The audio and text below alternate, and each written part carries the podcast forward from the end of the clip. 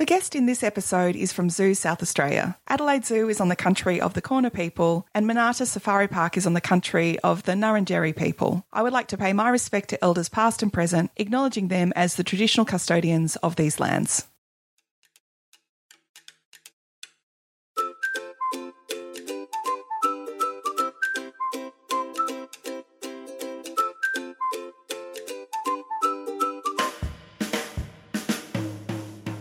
Welcome to Weekend Birder. I'm Kirsty Costa, and it's an honour to be learning about birdwatching with you. I'm sitting in Royal Park with Nicholas Bishop from Zoos South Australia. He's visiting Melbourne for a conference and is taking the time to share some of the things that he knows about birds and their songs. And boy, does he know a lot about birds. Here is how it all began for Nicholas. I got interested in birds because I had neighbours who were interested in birds, and I lived at the top of a street that ended with Seventh Creek, which flows down from Morialta National Park in the Adelaide foothills. My neighbours were market gardeners and agriculturists who kept birds in their backyards. So my parents noticed when I was young that I was really interested in animals generally, but particularly interested in birds. So they made sure that I had a small aviary with budgerigars in it to look after. Then my neighbours had things that just seemed to me to be the acme of exotic. John Fry, the market gardener, he had aviaries of lovebirds. And I was fascinated with their chatter, their sociability and their energy. Rex Krause, the agriculturist who taught out at the Roseworthy, Roseworthy campus of the University of, of Adelaide, he had princess parrots,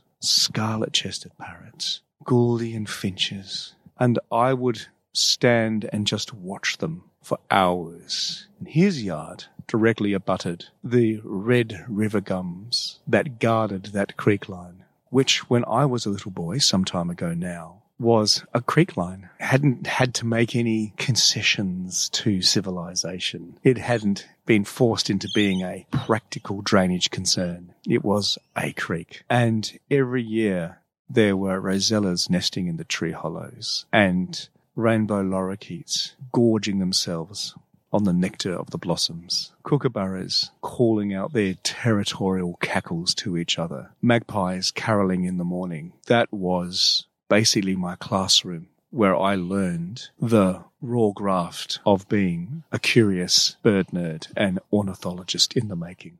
As we've discovered in previous Weekend Birder episodes, birds make noises for pretty much the same reasons that humans do.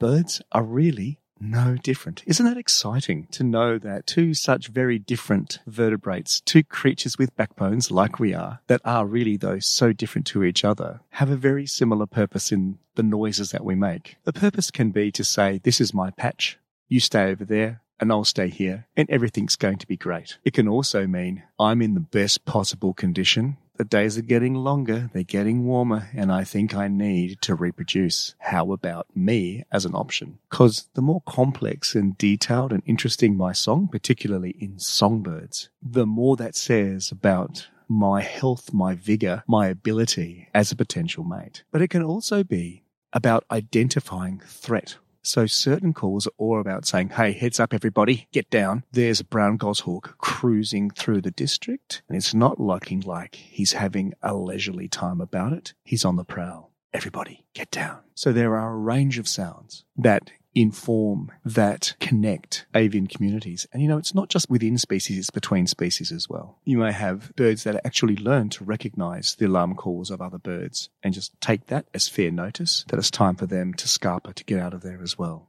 Why do some birds make louder or more complex sounds than others? From his years of experience working with birds, Nicholas says that he's noticed that it's linked to how social they are and where they live. We know in the passerines or the perching songbirds that make up the biggest group of birds on the planet. If you think of it this way, songbirds, like sparrows, superb fairy wrens, lyrebirds, our beloved Australian magpie, butcherbirds, all of them belong to that huge, what we call order of birds. And within every order of birds, there's a whole bunch of families. So if you think of it, it's pretty amazing that there's about 28, 29 orders of birds and there's about 10,000 species of birds. But that one order, the passerines or the perching songbirds, as they're called, in species and families makes up half of all the birds on the planet. So it shows you what a successful lineage, what a successful bloodline, family line on the bird family tree the songbirds are. And they have a renown, they are a great reputation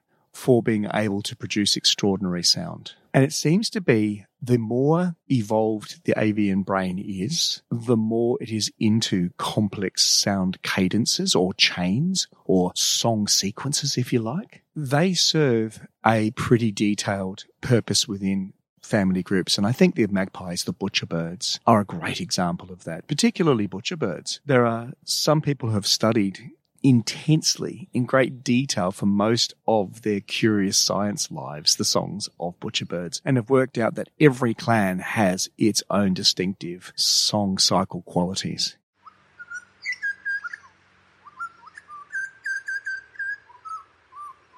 Other birds, though, don't tend to vocalize as much as that, even within those passerine, those perching songbird groups, because they live in different habitats as well. And it seems to be, too, that the way sound travels through the air has a lot to do with it in relation to where the bird lives. And birds that have complex songs with lots of waves that the sonograph might pick up, the gadget that records the song, tend to live in environments that have a need for the sound to travel long distances. Whereas simpler songs tend to belong to forest birds where the sound needs to travel shorter distances and be less complex and less prone to being interrupted by all those blocks to the sound waves that might be in the environment. So that's a big influence. Some birds inherit the ability for songs and other birds teach teach their young those songs. If you look at one of the darlings of our Australian bird life, arguably I think the most fantastic Australian bird, the budgerigar, the budgie, they are able to pick up all sorts of variations in sound and it makes them, therefore, really good talkers.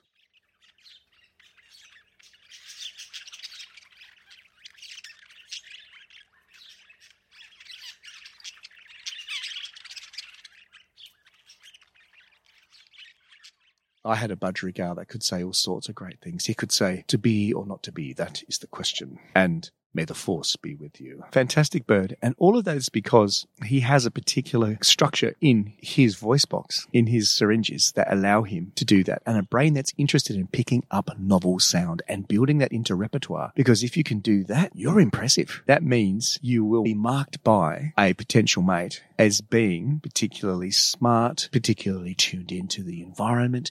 And if you're that tuned into the environment, how might you therefore also apply that tuned inness to being a great co-parent. So there's all kinds of reasons why songs are complex or why songs aren't. If you think about the, the gloriously gaudy, gorgeous birds of paradise of New Guinea, they have some of the harshest voices on the planet. They are not the operatic superstars of the bird world. But do they need to be? Look at what they've got going for them. All of their evolutionary energy has been poured into plumage of the most outrageous kinds of structures. Plumes, spatule feathers, gorgets is what they call the lovely little shielded iridescent patches on the throat. They're covered in inventive feathers from head to foot. Why would you need a great song if you look that gorgeous? Then you get the canary a little finch from the Canary Islands off the coast of Spain, who has one of the most glorious songs on the planet. Plain bird in the wild, greenish bird streaked with a bit of yellow, has the most amazing, glorious sound that travels over the fields, over the rocky escarpments to other waiting canaries. No wonder that the canary has been pretty much a domesticated songbird for centuries now. I don't know about you, but even though I've been listening to songbirds all my life, I really started to tune into their sounds when I became a bird watcher. Nicholas has some great advice about how you and I can start working out what they might be saying to each other.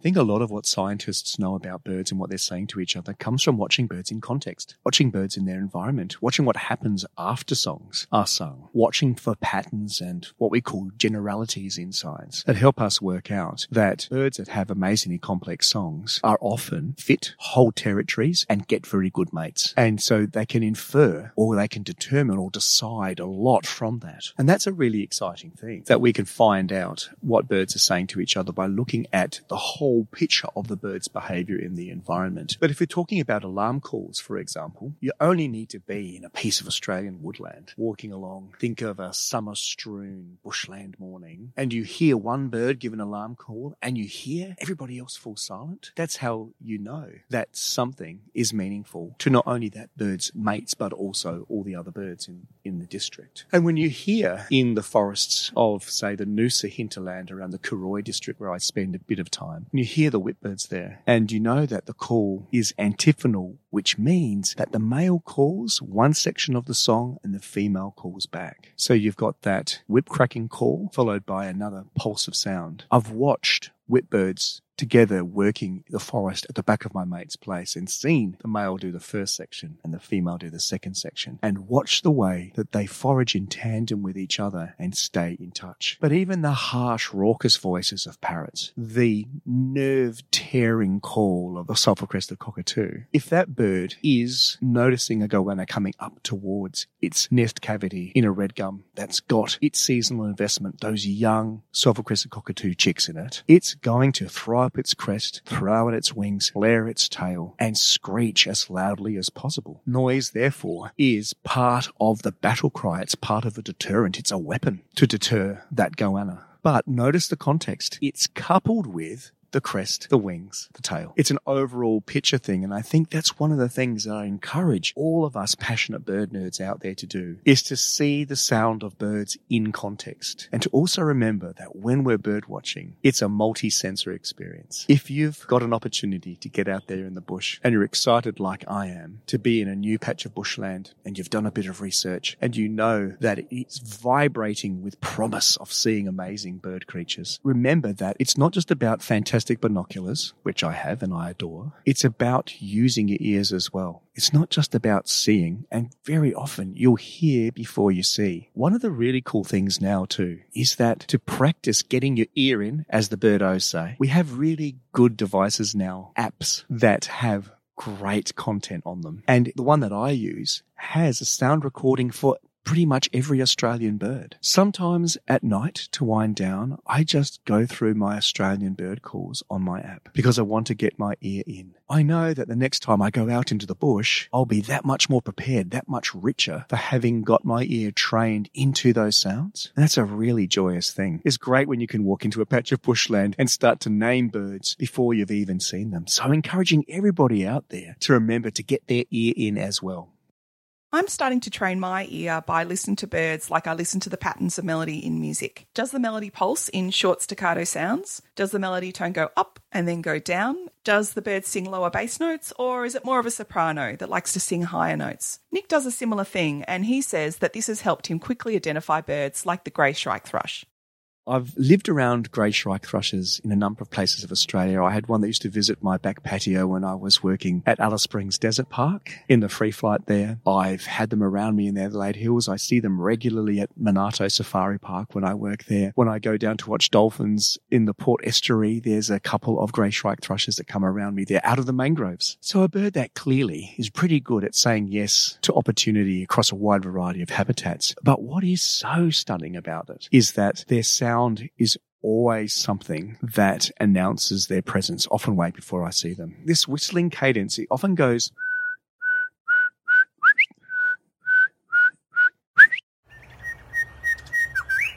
The other family that I think of are the Australian whistlers, rufous whistlers, golden breasted whistlers. I'm about to go up to Waikerie for a bird banding workshop in October, and I hope to see my first Red-lored and Gilbert's whistlers geeking out there. They also have that same style of pulsing cadences. There's then also the charming, what I call tinkling rill of the superb fairy wren that has that lovely conversational descending tinkling chatter that they're having with each other. And then the other one that I think is a great charm to all of us in suburban Australia is the monarch of the hills hoist that's often out there on the clothesline in the backyard, the willow wagtail. And one of the calls that I really like of theirs that's highly recognizable is when they're telling another willy wagtail off or a magpie or a backyard dog and going,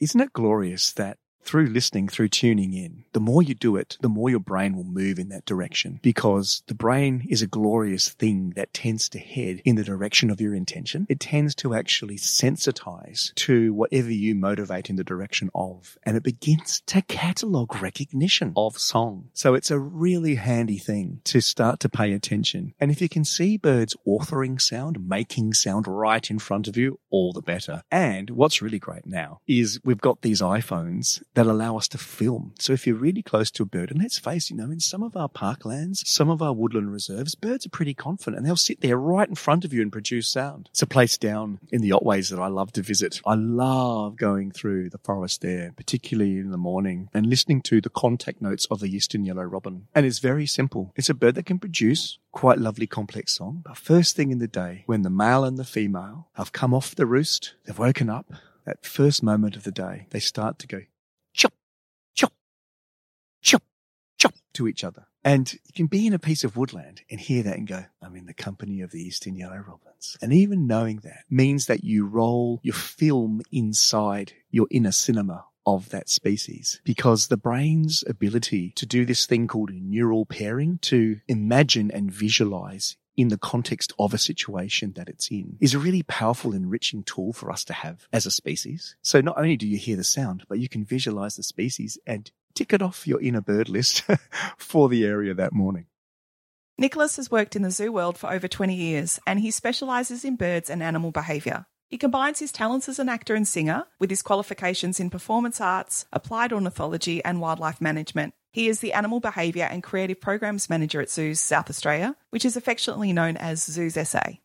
Zoos SA helps wild birds well, superbly well at Monarto Safari Park because it's the largest zoological site in Australasia. And the great thing about that site is that it has large amounts of unspoilt mallee woodland habitat. And as a result, we have a thriving complex bird biodiversity. That means there's lots of birds of many different types in the one spot. And for any of you out there that are curious about how we measure the health of an environment, just look for the numbers of birds. If you've got a good cross section of different bird species, that often directly relates to how complex and healthy the ecosystem is. And we see that at Monarto. In Adelaide, it's different. In fact, we're Australia's smallest zoo. So we, we have the smallest city zoo and the largest country zoo. We're only eight hectares right on the Torrens River. But you know what's been really heartening in recent times?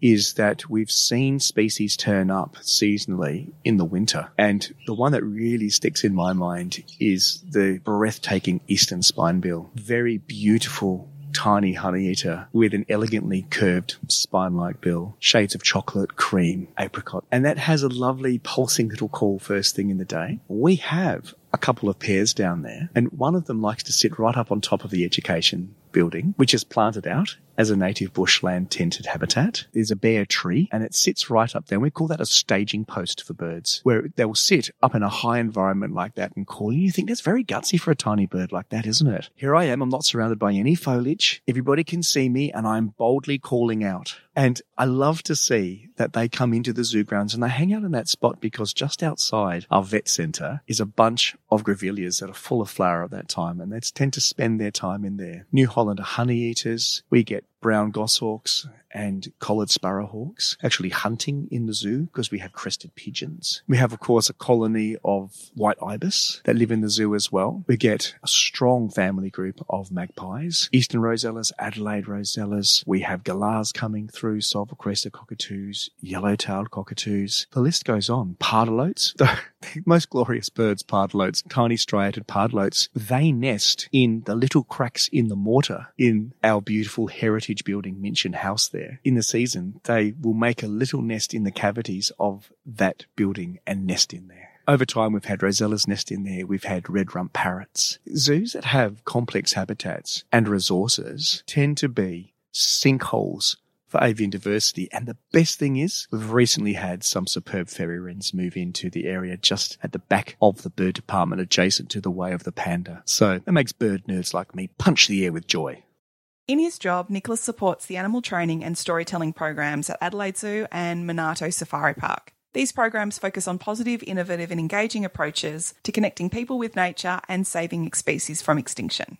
The good thing is too that we have great partnerships and we work in tandem with our other zoos like Zoos Victoria. And we've just recently entered the Plains Wanderer program. But we also want to work with the Mallee emu wren. And to that end, we've been working with what we call an analog species, or you'd maybe call it a practice or rehearsal species called the Rufous crowned emu wren. And we've been working out how to breed them. So when we get Mallee emu wrens, we're able to have a pretty fair idea about how their reproduction will work. So we do have strategies for breeding them as part of our cooperative network of zoo families working together to save the avifauna of Australia. When I first started my career, it was on a three month contract to support another keeper who was getting breeding season set up for the Regent Honey Eater program. And we've worked with that species since, and indeed the orange bellied parrot, the swift parrot. It's so important to understand that what zoos can do when they work on the stud book of a species like the orange bellied parrot is to understand at a really detailed scientific level where all the genes for the most brilliant genetic vigor will be because genes need to be operating in the healthiest environments possible in order for populations of birds to be the healthiest populations possible. So the kind of work we do in zoos with orange bellied parrots, for instance, really helps us determine what are the best pairings and how can we get the best quality chicks from those pairings. And then what can we do with them to cooperate with other zoos to exchange genetic material, but also in the case of the orange bellied parrot, bring some of those individuals into release programs that keep that species going in their wild range. And what's been really exciting with orange bellied parrots, or OBPs as we affectionately call them, is that birds that have been bred in captive circumstances have actually done the complete migration from the mainland of Victoria down into Tasmania and back and have also started mating. That's fantastic. But when you think about what a superhero that little bird is, it even blows your mind more because the orange bellied parrot is smaller than a pet budgie. You know, it's not, it's about the same size as a wild budgie, perhaps just a little bit bigger. And imagine this. Imagine you're that bird and you've got to fly 200 kilometers across one of the most treacherous stretches of ocean on the planet, Bass Strait, from southern Victoria down into Tasmania, and you're basically the size of a budgie, and that's 200 kilometers, there is a pretty amazing reason to admire that species. And they do that twice a year. So when we consider the whole story, it just fires us up and inspires us to be even more committed to what that species needs from us. Zoos do amazing things. There have been many species that have been saved from the brink of extinction by zoos. A big example is the Californian condor. If it hadn't been for the remaining California condors being brought into captivity and bred using really careful, sophisticated techniques, being very careful not to imprint them onto humans, that species now wouldn't be flying in Californian skies. That's such an amazing thing that humans can do, that we have the ability to say to another animal, hey, I'll give you a hand. I'm going to come in here and I'm going to help you out and I'm going to get you back into the wild. Sometimes you have to have a long term vision about that as well. For some species, the clock's ticking. So we need to act as fast as we have been, or in some instances, faster than we are. And sometimes we don't know until scientists go out there into the field and find out. And that is why those cooperative programs that we have with researchers out in the field and also doing our own research and employing our own field ecologists, scientists who study nature out in the field. That's why it's so important for us to have all of those elements working because those birds rely on us.